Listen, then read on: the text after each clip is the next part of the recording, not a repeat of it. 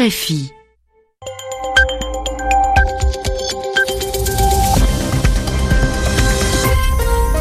RFI, il est 21h ici à Paris, 20h en temps universel.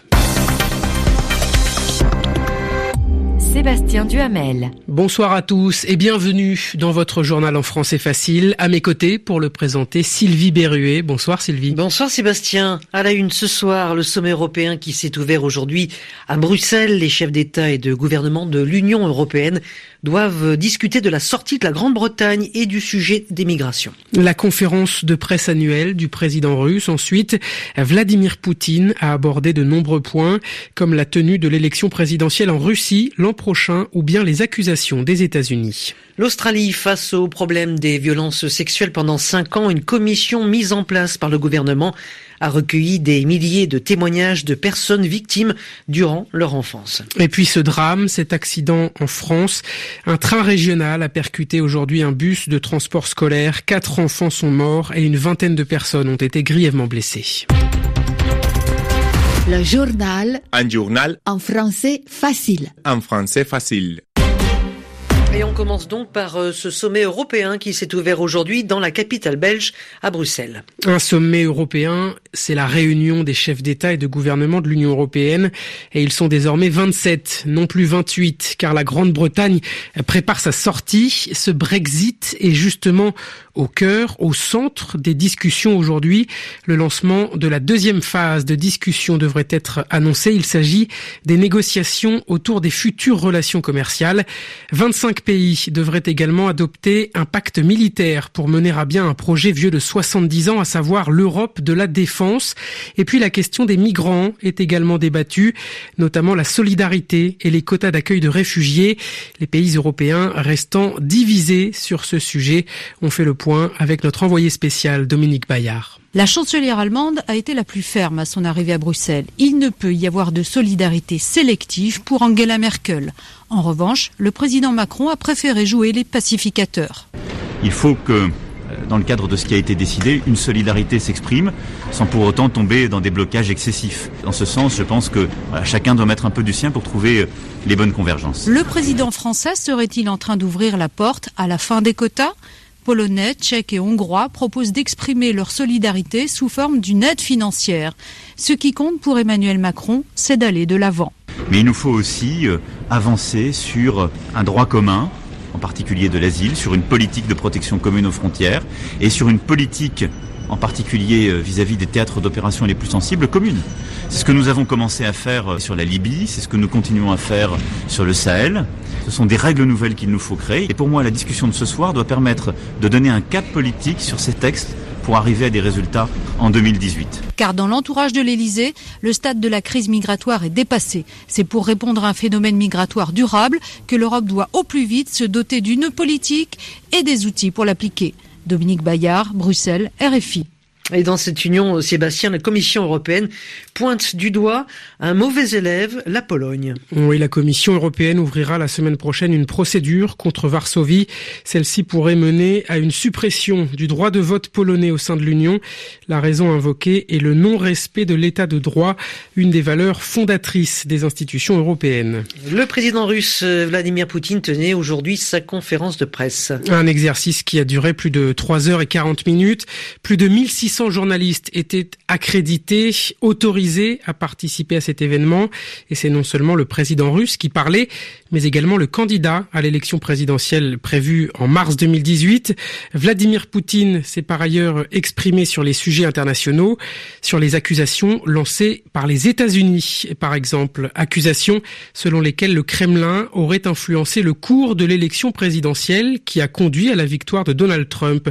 Vladimir Poutine a tout simplement balayer, écarter ces accusations. Écoutez-le. Tout cela est inventé par des gens qui se trouvent dans l'opposition à Trump pour délégitimer son travail. Je trouve cela très étrange, je vous le dis franchement. Les gens qui font ça le font sans comprendre qu'ils portent atteinte à la situation politique du pays, qu'ils affaiblissent les moyens du chef de l'État qui a été élu. Cela signifie qu'ils n'ont aucune considération pour les électeurs qui ont voté pour lui. On a accusé notre ambassadeur d'avoir rencontré certaines personnalités, mais il s'agit d'une pratique habituelle qui se fait partout dans le monde. Lorsque des diplomates et même des membres du gouvernement rencontrent tous les candidats, leurs équipes de campagne, examinent certains sujets, les perspectives de développement, tentent de comprendre ce que fera telle ou telle personne si elle arrive au pouvoir, qu'y a-t-il de si excessif à cela? Et pourquoi tombe-t-on dans cette obsession de для. Увидел запредельного, и почему это должно все приобрести характер какой-то шпиономании?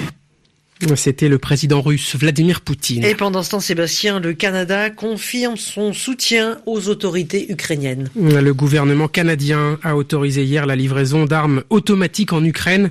La ministre des Affaires étrangères, Christia Freeland, évoque son soutien inébranlable, c'est-à-dire son soutien qu'on ne peut pas modifier à un pays confronté à des affrontements avec des séparatistes pro-russes.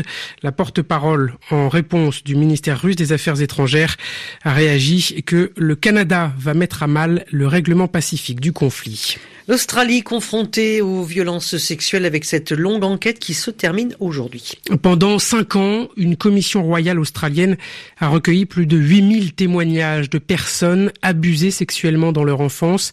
Des dizaines d'institutions sont visées, des écoles, des clubs sportifs, des maisons de soins ou encore des organisations religieuses. Le but de cette enquête était de libérer la parole des victimes, Victor Zamit, mais aussi d'améliorer le système australien de protection de l'enfance pour éviter que de tels abus ne se reproduisent à l'avenir. Plus de 1000 messages écrits par des victimes ont été publiés ce jeudi dans un livre intitulé Message to Australia. La plupart sont anonymes, certains sont très courts comme celui-ci, que notre voix fasse écho, d'autres plus longs comme celui-là. Un pédophile ne vole pas seulement votre enfance, il vole aussi une grande partie de votre vie d'adulte. Pour une grande majorité de ces victimes de viols et d'abus sexuels, c'était la première fois qu'elles se confiaient. À l'époque, d'après l'enquête de la Commission royale, la police, les agences de protection de l'enfance et l'Église catholique refusaient très souvent de croire les enfants. Et pourtant, les chiffres révélés cette année ont choqué tout le pays. Rien qu'entre 1950 et 2009, 4400 enfants ont subi des attouchements sexuels par des prêtres. C'est donc la fin d'une longue enquête, mais tout ne s'arrête pas là. De nombreuses affaires continuent d'être entendues par les tribunaux. Et vendredi, la commission royale remettra au gouverneur général de l'Australie un rapport avec de nombreuses recommandations pour que les choses changent vraiment. C'est ce qu'a déclaré Peter McLean, le juge qui a dirigé cette enquête. Et puis euh, le président sud-coréen Moon Jae, lui, euh, poursuit euh, sa première visite d'État en Chine. Oui, arrivé hier, il a rencontré aujourd'hui son homologue chinois, le président Xi Jinping à Pékin. Et après le froid jeté cette année par l'installation d'un bouclier antimissile américain en Corée du Sud, l'heure était au réchauffement des relations bilatérales, au réchauffement des relations entre les deux pays. La France euh, sous le choc après ce drame survenu aujourd'hui. Oui, un train régional est entré en collision avec un bus de transport scolaire. Cela signifie que les deux véhicules se sont percutés. Un accident qui s'est produit à Millas, dans le sud de la France. Une catastrophe qui a entraîné la mobilisation totale de l'État. C'est ce qu'a assuré le président Emmanuel Macron sur Twitter. Un choc extrêmement violent donc, et dont les causes restent encore à déterminer, Simon Rosé. 70 pompiers, 10 ambulances, 4 hélicoptères, un poste de secours mobile, tous les services d'urgence sont mobilisés. Le préfet des Pyrénées-Orientales a en effet déclenché le plan blanc, des moyens qui témoignent de la violence extrême du choc de cette collision entre un train régional et un quart de transport scolaire. Le drame a eu lieu peu après 16 heures à la sortie des classes quand les collégiens rentraient chez eux. Leur bus était semble-t-il engagé sur un passage à niveau alors que les barrières étaient baissées. Selon la SNCF, c'est à ce moment-là que le train qui roulait à la vitesse réglementaire de 80 km heure l'a percuté à l'arrière, le coupant en deux. Pourquoi ce bus se trouvait-il donc là? L'enquête le dira. Les conducteurs, celui du train et celui de l'autocar, qui a été légèrement blessé, vont être entendus dans les heures qui viennent par les gendarmes. C'était Simon Rosé. Et puis en France, encore euh, un mot d'économie. Oui, la Banque de France, optimiste, confiante, a relevé aujourd'hui ses prévisions pour l'économie française. Elle estime que le commerce extérieur ne devrait plus être un frein. La Banque centrale voit ainsi la croissance atteindre 1,8% cette année pour se stabiliser à 1,7% en 2018 et puis 1,8% en 2019. L'institution n'exclut toutefois pas de meilleurs résultats en fonction des réformes mises en œuvre par le gouvernement. RFI, il est 21h, bientôt passé de 10 minutes ici à Paris. Merci d'avoir suivi ce journal en français facile. Vous pouvez le retrouver version audio et version écrite sur le site savoir au pluriel.rfi.fr. Merci à Sylvie Berruet qui a présenté avec moi. Bonne, soirée à tous.